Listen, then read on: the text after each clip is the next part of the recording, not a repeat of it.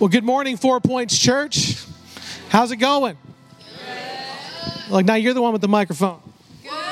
All right, good, good. You know, pastors, we always make jokes about having someone to open your water. I need that right now. I'm just kidding.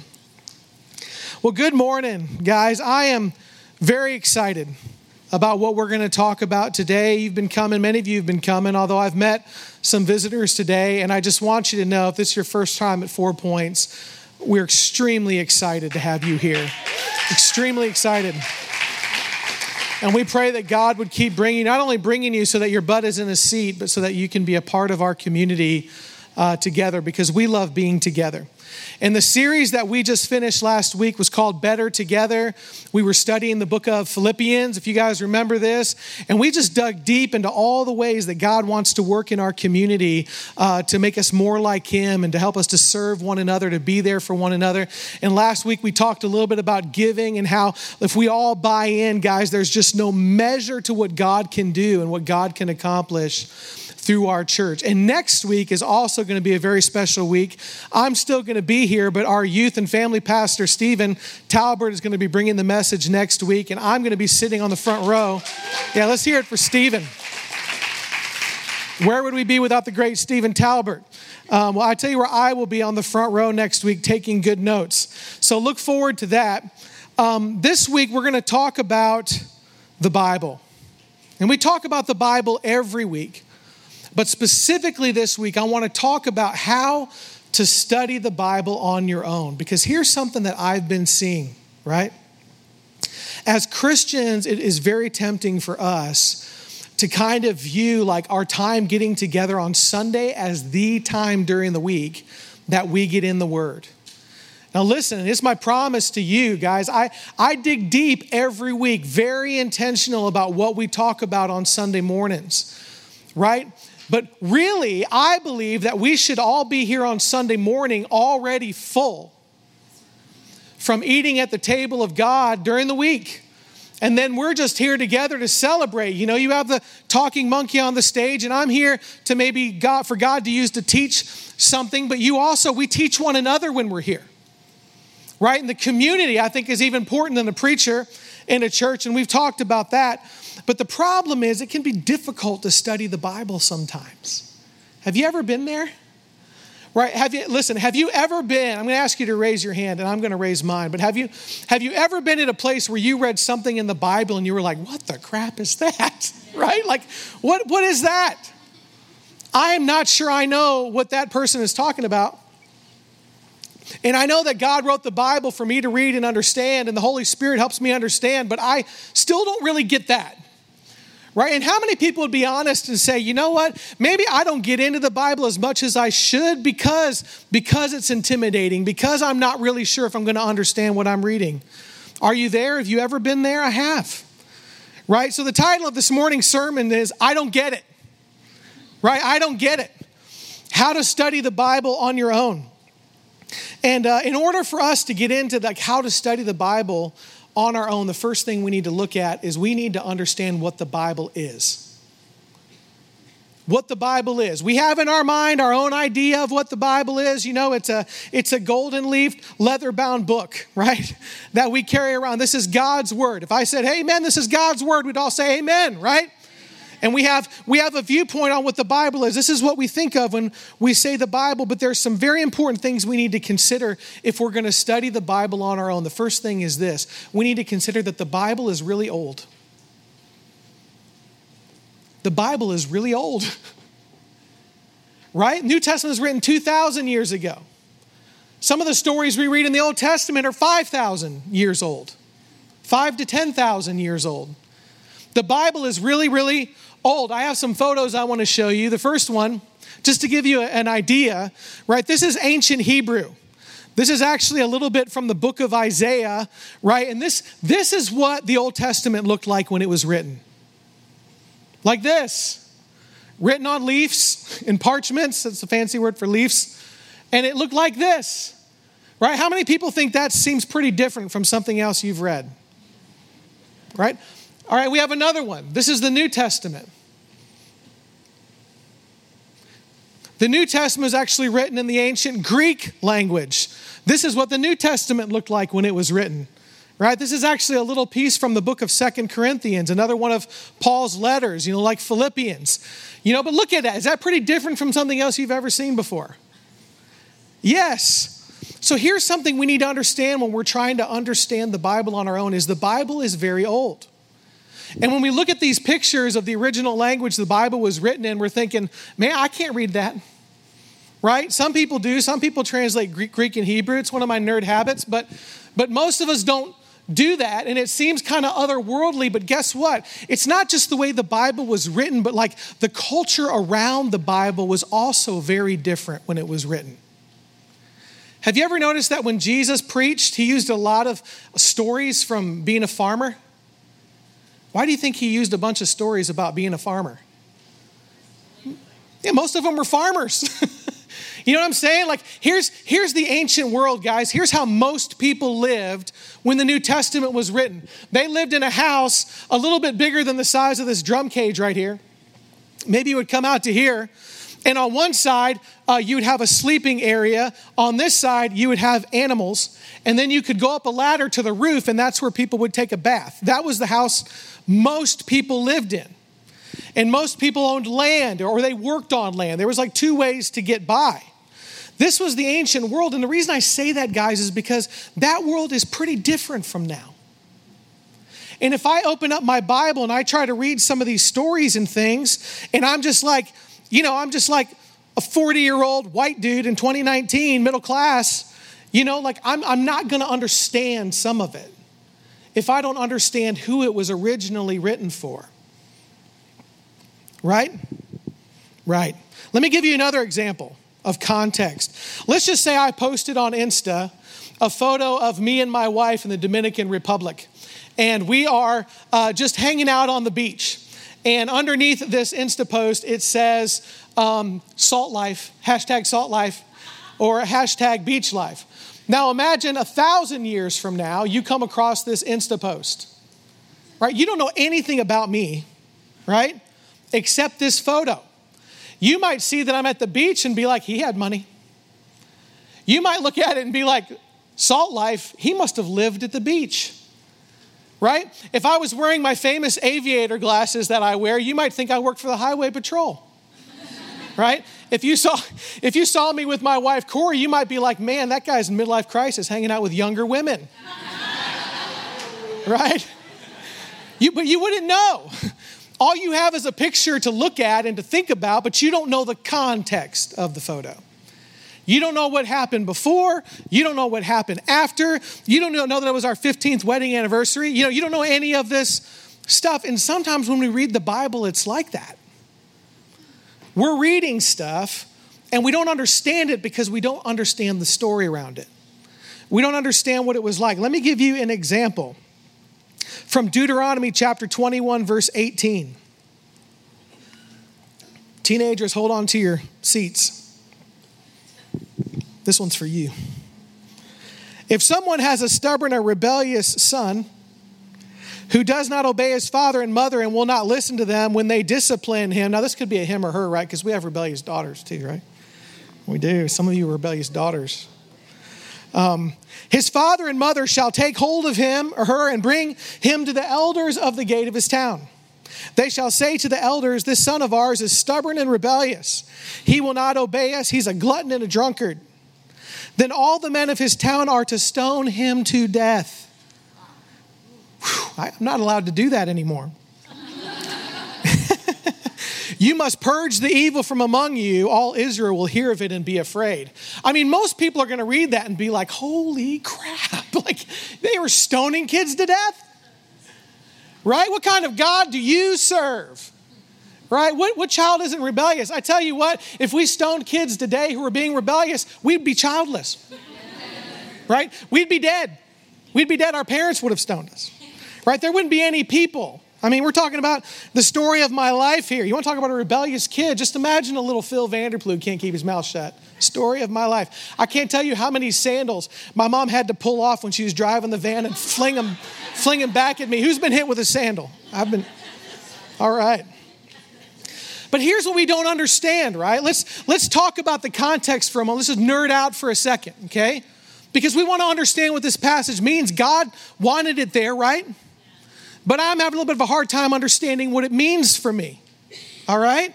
So, how many people have had someone say, you know, you're not a real follower of God because you don't follow the whole Bible? Why don't you just obey the Old Testament? Right? It's, it's ignorance, guys, because people don't understand how the Bible works. So let me explain a couple things. The Old Testament has a lot of laws in it, right? A lot of do this, don't do that. But there's three kinds of laws in the Old Testament. Let me tell you what they are. There are three different kinds. It's important to know this. Number one, there's worship laws. So some of the rules in the Old Testament are like telling ancient Jewish persons how to worship in the temple. It says, This is how you offer a sacrifice. This is what you do during the week. This is how you are clean or unclean for worship in the temple. Right? So there's these worship laws that have to do with the Jewish form of worship in the temple. Guess what? None of those apply to us. You know why? Because we don't worship in a temple anymore. Jesus was the final sacrifice for all sin in all time. So we don't have worship laws. We don't have a prescription on how to go about worshiping in a temple. We don't offer sacrifices anymore, right? So those ones don't apply to us. The other type of law in the Old Testament is a civil law. And some of you know what civil is, right? A civil law is like the law of the land. It's like a government law. It's like a 55 mile per hour sign, right? You know?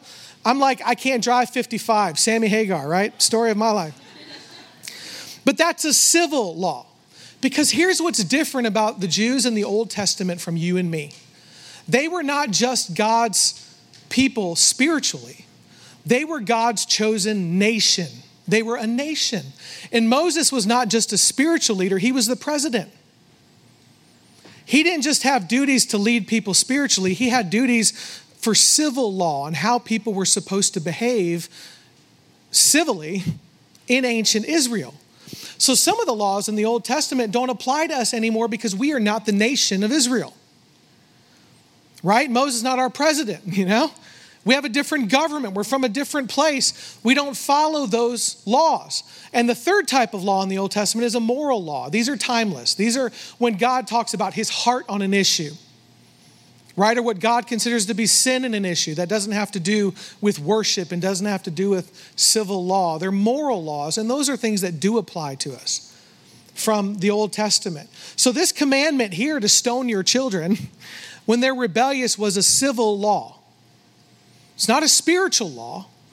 It's Moses saying, Look, if you've got a rebellious, and by the way, the word here for ch- child is actually someone in their 20s, okay?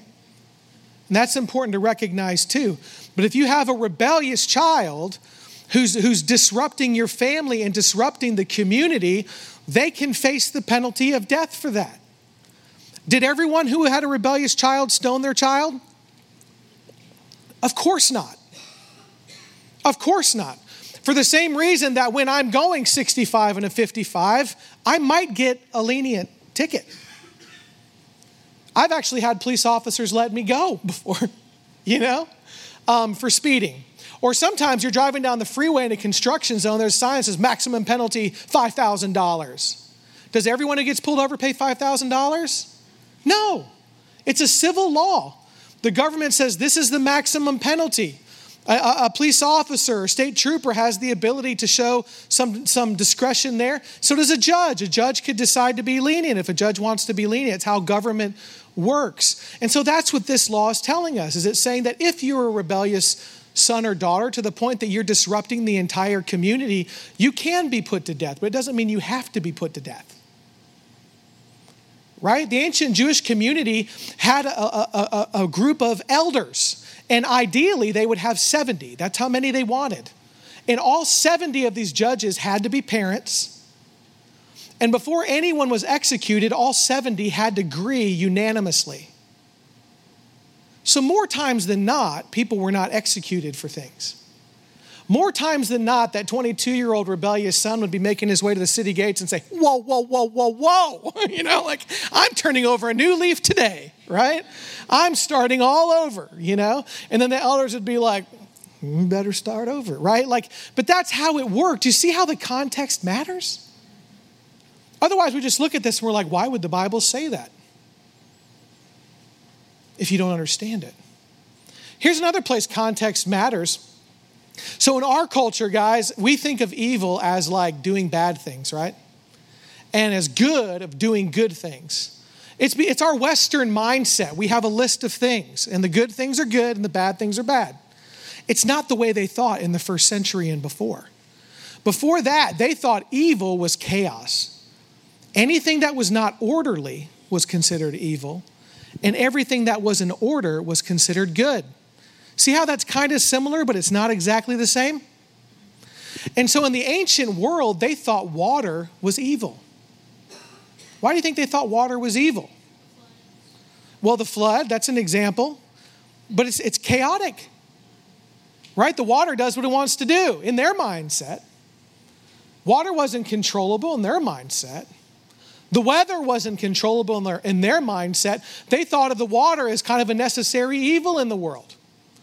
Now, how does that reflect on things? Anybody remember the story where Jesus walked on water? Anybody remember the story where Jesus calmed the storm? This might be your first time, you know, at church, but maybe your parents dropped you off at VBS just to get a break, and you probably heard one of those stories. But see, what's, what's happening when you know the context is that Jesus was doing more than showing he could control weather. He was showing that he was Lord even over evil. He was stronger than evil. He could control it, right? He was in absolute control. And that's what made the disciples be like, whoa. It wasn't his ability to control the weather as much as his ability to control even evil and chaos in the world. So Jesus used a lot of stories like this in knowing, not just looking at the insta snap, you know, but like looking at the whole story actually helps us understand it better. And so here's one of the tough things when we're studying the Bible, guys. Some things, some things are very easy to understand. The gospel is one of those things the Bible is very clear about, right? Jesus died for you. We hear it over and over again. We know what that means. But some things are a little trickier, and some things we have to study a little more right? What we don't want to do is open up the Bible and be like, well, this passage about stoning kids, what that means to me is I should stone my children. you might think all day long you're being faithful to the Bible, and you're absolutely wrong because you don't know the context of what you're talking about. And so what we have to do when we're studying the Bible is, is we want to know, we want to know what the earliest people thought it meant. Because, the, the, you know, the earliest folks who read it probably understood it better than white middle class dude in 2019, right? And so I have to do, I have to look into it a little bit. I was talking to one of my buddies, Lance Martin. You guys know him this week, and we are talking about this sermon and talking about how, like, when we were in seminary, you know, our professors taught us this kind of stuff. And not everybody's supposed to go to seminary, but some people need to, right? But we were studying it, and we were talking about how one of his professors used this one liner, and I thought it was really good. It can never mean for us what it didn't mean for them. When you're reading your Bible, it can never mean for you what it didn't mean for the people who first heard it. We have to do the hard work of figuring out what it means sometimes. And I'm going to give some answers on how to do this as we move on. So we need to understand that it's old. Another thing we need to understand is the Bible is a library. As much as we look at it as a leather bound book, it didn't become a book till hundreds of years after it was written. For the most part, it was scrolls and parchments that were just passed around. Most Christian churches in the first few hundred years of the church, they didn't even have the whole New Testament, they just had parts. And they passed it around. Paul's letters, like Philippians that we just studied, not every church had Philippians. Philippi did, but other churches would borrow it. And as time went on, that people would copy it and pass it around that way. But the Bible is actually a library. It's like when you go to the public library, right? When you go to the public library, or the school library, there's different genre or different types of books in the library, right? Like you can look at car magazines, you can look at history books, you can look at autobiographies or biographies or fiction. But it's important that we see the difference. You know, there are a ton of different genres in the Bible. Let me just tell you some of them. Law. We just talked about that. There are books that tell us the law. There's history. There's books like Joshua, 1st and 2nd Kings, 1st and 2nd Samuel, that are just history books, no different than a history book you read in class. They're doing nothing but telling us what happened. Prophecy, there's books that tell us what God says about the future. Poetry, do you know the book of Psalms is really just a book of songs? They're just songs that people sang. Um, there's wisdom literature like Proverbs and Ecclesiastes. And, and wisdom literature is just writing down good advice, right? For life. There's gospel, which is like a biography, like the gospels, the story of Jesus' life. There's letters like Philippians that people wrote. There's speeches. The book of Hebrews is actually a speech, is a speech that, that probably the apostle Paul wrote and read somewhere. And then it was copied and made into something that we can read. And then there's the really sketchy ones, Apocalypse, like Revelation and Daniel. Um, and those I am not an expert in. So, but I do find them very interesting. But here's why I tell you this when we read these different books of the Bible, we have to read them differently. The same way you wouldn't go into a library and read all the books the same, you can't approach all the books of the Bible exactly the same either. Here's an example who's read Harry Potter? All right, you Gen Xers, how many of you have read Twilight? Only the girls reading their hand. So, when you read Harry Potter, right, it's entertainment, but you're not going to use that as a manual for living your life, right? You're not going to be like, that's what I'm going to do. I'm going to learn magic and I'm going to be a wizard, you know? No, because you understand the genre, you understand the type, you understand that it's fiction. And fiction is not an instruction manual. Here's where this comes in, right? When you're reading a book of history, like when you're reading the book of Joshua, there's a lot of things in Joshua people don't understand. But here's something you have to remember, especially in the Old Testament. Just because the Bible tells you something happened doesn't mean it happened the way God wanted it to. Historical books are not going to teach you theology. They're not going to tell you necessarily what God wanted in a situation. They're just going to tell you what happened in a situation. So, unless one of those books says God said or God felt, we shouldn't assume that it happened exactly the way that God wanted it to happen. And does that make it less true? No. It just wasn't written for that. It was written to give us history. Here's another one with the Proverbs, right? Let me read you a proverb. This is a wisdom saying, okay? Proverbs 22 11. One who loves a pure heart and who speaks with grace will have the king for a friend. All right, raise your hand if you're friends with a king. Right? Now, does that mean if you have a pure heart and you show grace and speak with grace, that a king will be your friend? No. What it means is that if you live your life with grace and with a pure heart, you will most of the time be elevated for it. Right? Does that make that untrue? No, because it was never meant to say that you would have a king for your friend. It's general wisdom. It's telling us how to live our lives in a general way. So we don't build our theology off of Proverbs either even though there's things in there that we obviously learn. Because even though they're wise sayings, they're wise sayings that God wanted us to have. But we have to understand their genre. Don't ever build your theology off of the Psalms. Sometimes I, I, get in talks with guys and they have a belief that I don't have, and all they're doing is quoting the Psalms. I'm like, hold on a minute. These are songs, man. These songs aren't teaching you a theology lesson. Theology, by the way, is the study of God. It's a fancy word for studying God. But, you know, David sometimes, or the psalmist, will say things like, Oh God, you have abandoned me. Did God ever abandon David? No. David's just sharing his heart. And God wants us to have David's heart on display because guess what? Sometimes we relate to him. Right? When you're reading a psalm, read the whole thing, right? Usually it ends good. But we want to understand what they're for. When I'm reading the Psalms, I'm not looking for a theology lesson, I'm looking to hear someone's heart toward God. When I'm reading the Proverbs, I'm not looking to build everything I believe about God off of the Proverbs. I'm looking for general wisdom that God wants me to apply to my life. When I'm reading a book of history in the Old Testament, I'm not looking for that to instruct me on God's will. I'm looking for the history of Israel. When I read the Gospels, which are a biography actually Roman lives, but you don't need to know the genre specifically. I'm going to see things from Jesus' life, and that's different. I apply that. Or Paul's letters. Paul's letters are meant to give instruction, and so I let them instruct me. Do you see the difference? And so it's really important that we understand that the Bible is a library. We also need to understand that the Bible is always true. The Bible is always true. Even though there's different genre, even though some parts seem a little weird to us, they are all true all the time.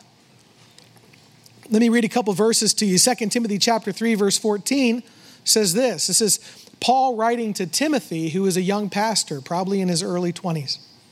Paul says this to him But as for you, continue in what you have learned and become convinced of, because you know from whom you learned it. In other words, the gospel you've heard from Paul, keep living that and how from infancy you have known the Holy Scriptures. What Holy Scriptures did Timothy know? The Old Testament. The New Testament was not around yet, bits and pieces of it were. But Timothy had known those from infancy. And Paul says the Old Testament is able to make you wise for salvation through faith in Christ Jesus, which means the Old Testament can lead you to the point of accepting Jesus the Messiah. Verse 16 all scripture he uses a different word here because now he's including the things that are being written. He's including the Gospels, he's including the things that Paul wrote. All scripture is God breathed and is useful for teaching, rebuking, correcting, and training in righteousness, so that the servant of God may be thoroughly equipped for every good work. So, what Paul is saying here is listen, even though there's different genre, even though things can be a little bit confusing sometimes, all of the Bible is God breathed. 2 Peter 1, verse 20 says this Above all, this is the Apostle Peter writing a letter. Above all, you must understand that no prophecy of Scripture came about by the prophet's own interpretation of things. In other words, when you're reading Scripture, you're not just reading someone's opinion. For prophecy never had its origin in the human will, but prophets, though human, spoke from God as they were carried along by the Holy Spirit. So here's how the Bible was written God used willing vessels, men in this case, and He spoke to them what they were to write for us to read. You know, like how many of you have a refrigerator? I'm kidding, we all have a refrigerator. I have one in my office full of Coke Zero. Um, in my family, I'm the guy who goes into the fridge and throws out stuff that's expired. That's one of my jobs because it irks me. If there's anything in there that's expired. Well, we all know what an expiration date is, right? That means it's no good no more. You don't don't eat it, right? And then some products we buy have a best by date or a sell by date. And that means eh, right? Like this this could be all right. You better smell it first and uh you know, it, it could be okay, it could not be okay. Right? Well, listen, the Bible doesn't have an expiration date. Even though we have to do the hard work of understanding it sometimes, the Bible is always relevant. It's never irrelevant. It never expires. Some people think the Bible is not relevant today. They are wrong. The Bible doesn't even have a sell by date. There's not parts of it that are good and parts of it that aren't for anymore. All of it is for now all of it matters today. It just takes a little more work for us to interpret the Bible correctly for our generation and for the generations that come after us, because it's also our responsibility. As generations go by, guys, it is our job to do the hard work of studying the Word and to preach the Word and to know the Word so that we protect it and the generation coming after us can understand what it means. Do you know why this is important? Because if we don't do this, we screw up. Right? You want me to give you some examples? Slavery. What kind of half witted buffoon ever read the Bible and thought slavery was okay? Somebody who didn't know it, somebody who didn't get it.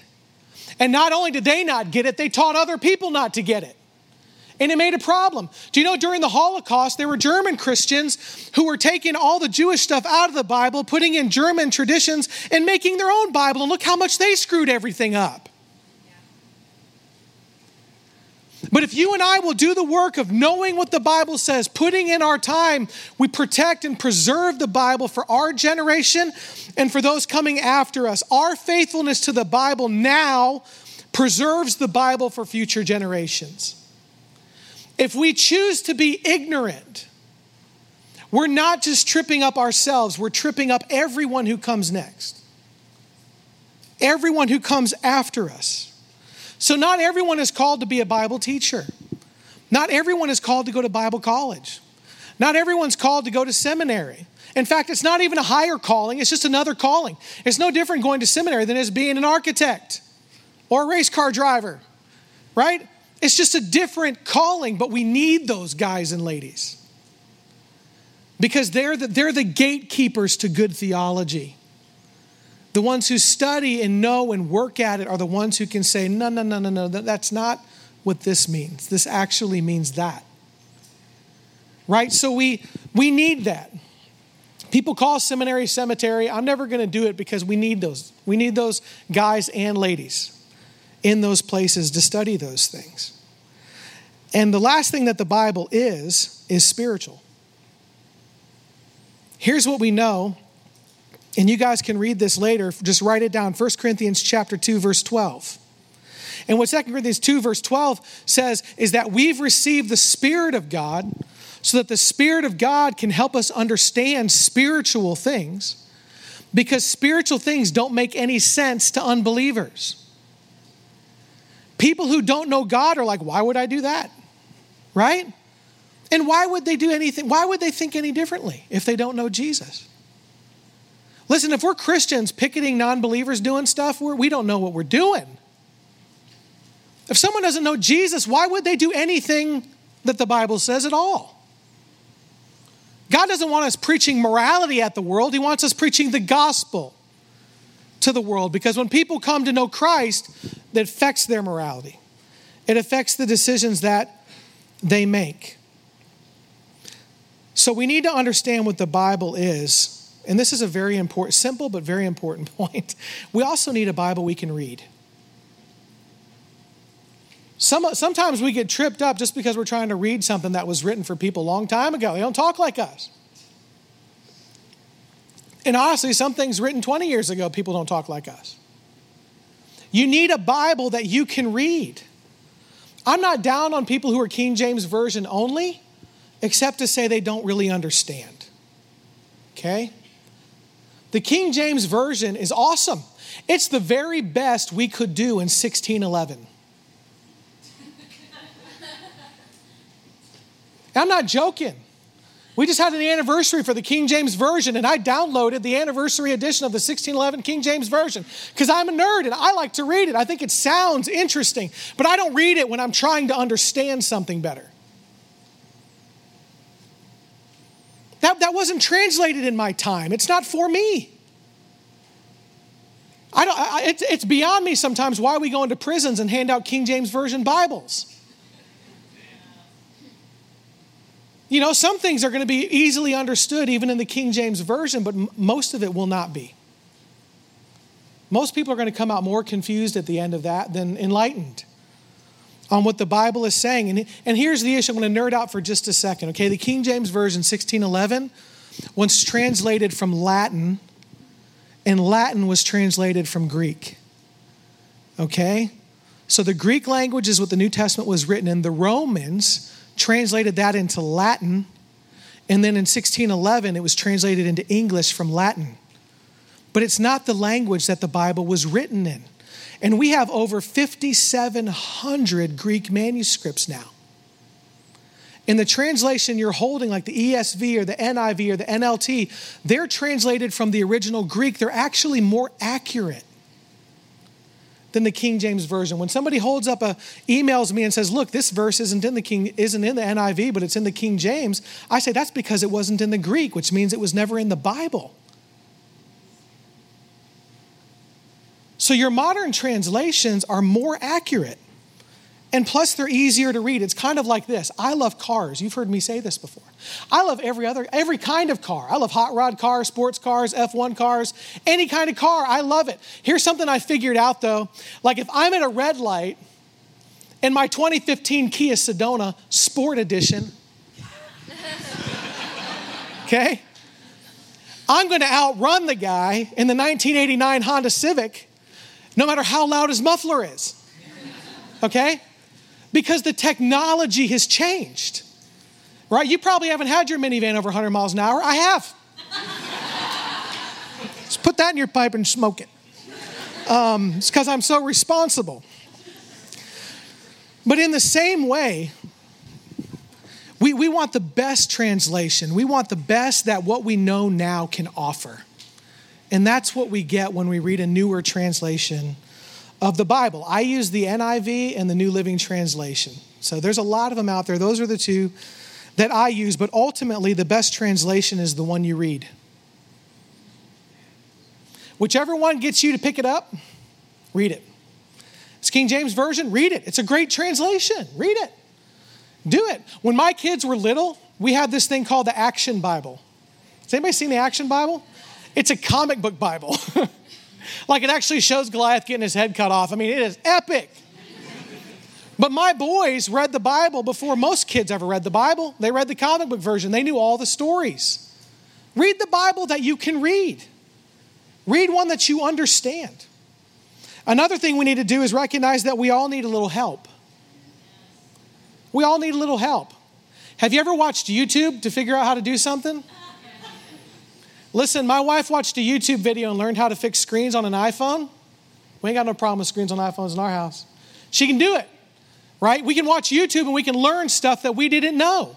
We're not experts, but we got YouTube. Here's the YouTube of the Christian world a study Bible. You need a study Bible. If you don't have a study Bible, get a study Bible, man. Study Bibles are awesome. They have the scripture and then they have commentary underneath where it explains stuff. And because I'm a geek, I have probably every study Bible in digital form on my iPad. I like to see what the different ones say about stuff. The very best one I found, though, is the Life Application Study Bible. It tells you all the stuff you don't know, and plus, it tells you how to apply what you're reading to your life. And we actually are selling some of those in the lobby. We went out and we ordered some just to have some on hand in case you're like, I really need a study Bible. And we're not making any profit off these things, right? But they're out there if you want to get one. And if we run out, we're just going to keep them up there so that people can, can get, get them. If you want to go deeper than that, there's all kinds of commentaries. And you know, if your life group or four group or community group is studying a book of the Bible, email me. I'll tell you a great commentary um, to look at and, and to use. And the last thing, well, it's not the last thing, it's one of the last things. We need to buy in. We talked about buy in last week, didn't we? Did you know that you put in effort in the areas where things matter to you? I'm not shaming anybody. I really like sports, you know, but we were trying we're trying to plan like a men's retreat and it's like, ah, we cannot do that till after football season. There is no way a guy is going to talk about Jesus instead of watching Saturday football game, right? I get it. I get it. I'm not making fun. But with the things we value, we make time for. Maybe you like fishing, right? When I wear a PFG shirt, it's just because I feel like I'm shirtless when I have it on. I love the way it feels. I, I haven't caught a fish in my life, right? But some of you, you fish and it's a priority. You make time to do it. Some of you like the beach. You make time to get your bottom on the sand, right? You prioritize the things that matter to you. If you love Jesus, you need to prioritize some time in the Word. Here's what I'm not going to say to you. I can't tell you how many accountability groups I've been a part of where people are like, How many times did you read the Bible this week? Five. Oh. How about you? Two. Oh. well, I, I, all seven. All seven days I read it, you know?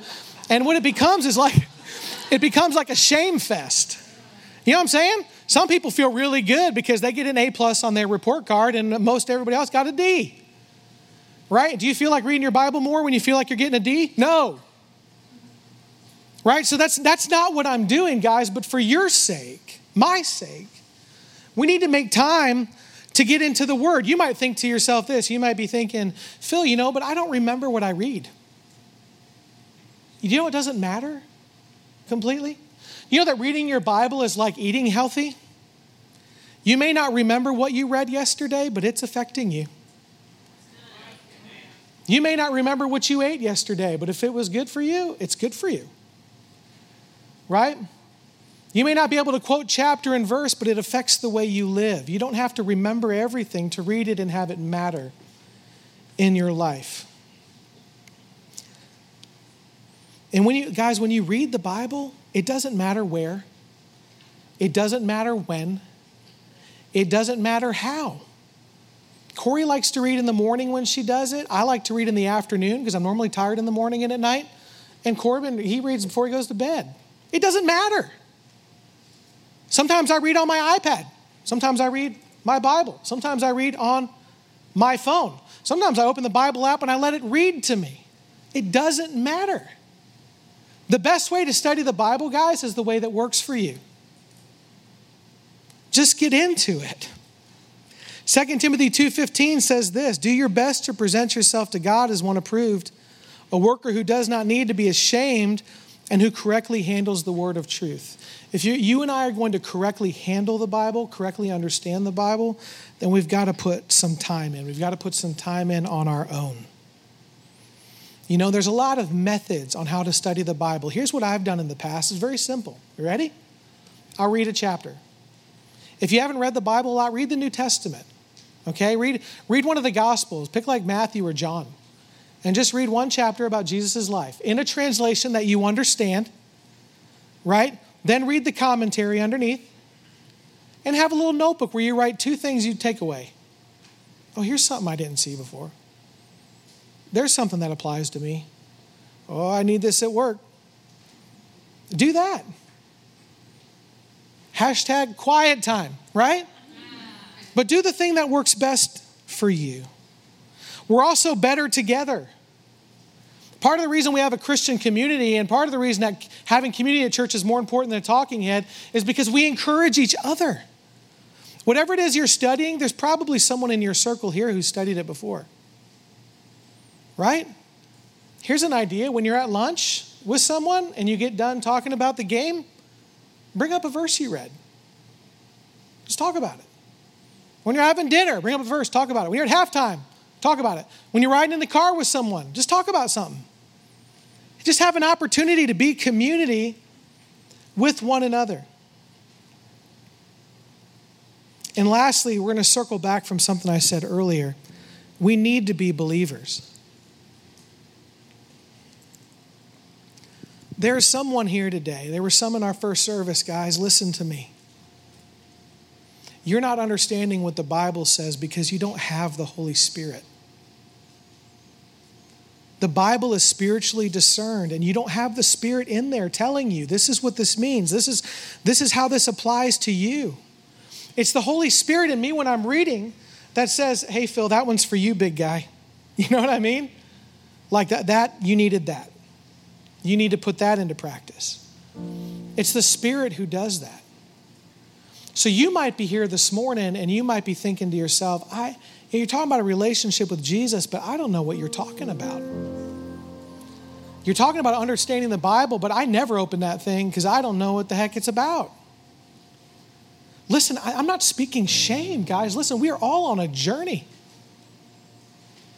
Right? God is after your heart, not your behavior. He's after your heart. But there are also people in this room, I believe it. Just statistically speaking, it has to be true. You're just going through the motions.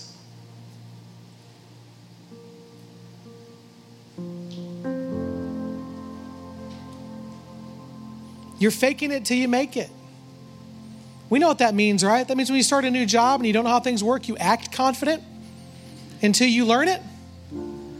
But it, it doesn't work with the kingdom of God, guys. You either know Jesus or you don't know him. Here are some test questions. Just see if any of these apply.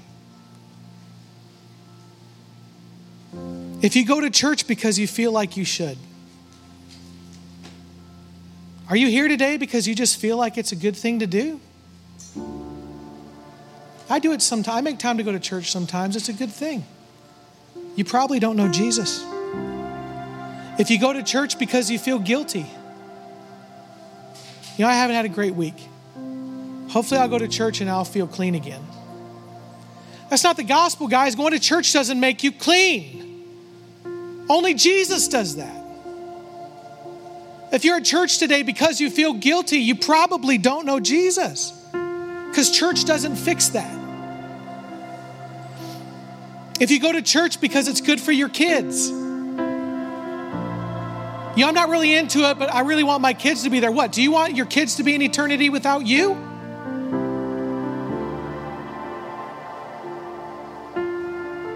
You want to send them into eternity with God while you spend yours separated? Or maybe you're going to church to make someone else happy. Maybe your spouse likes it when you go to church. Maybe more things will go your way this week if you just do that thing and just go to church to make her happy or to make him happy.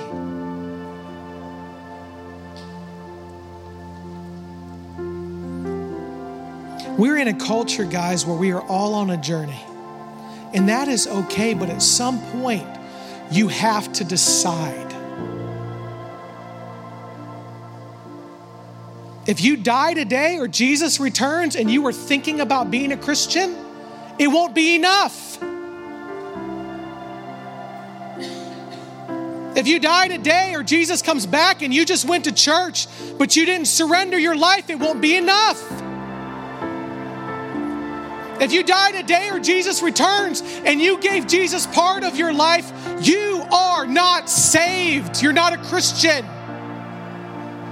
It is all or nothing. Jesus doesn't want a down payment. He didn't give you a down payment. He didn't let them cut his finger just to show you that he'll love you later. He was crucified because we deserve death. Don't run from the greatest thing you'll ever do.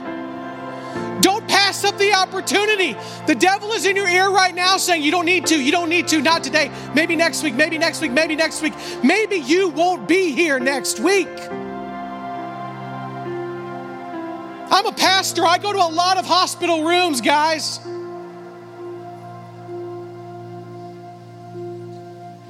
You might think you have life by the horns, but you actually don't have any idea what will happen 30 minutes from now. I'm not trying to manipulate you because I, am not into that, but what I'm into is loving you, and I love you enough to tell you the truth. Knowing Jesus means total surrender. And even if you might be willing to go into eternity without your kids, I don't want to go there without you.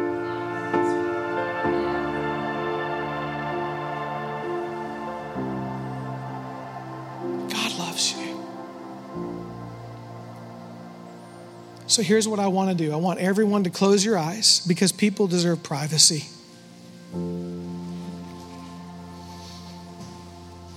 This decision is not for anyone else in the room, even if you came here today to make someone else happy. It's not for them, it's for you.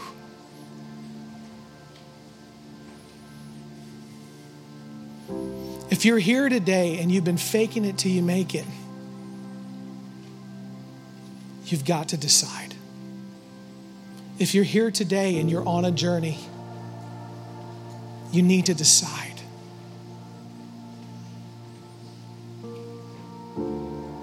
Without anyone else looking around, I'm looking around. You know why? Because I'm your pastor and I want to know who I'm praying for. But if you would say today, today is the day that you want to make a decision you're done being on the journey. You're ready to commit to having a new life in Christ. If that's you, I want you just to put your hand up long enough for me to see it.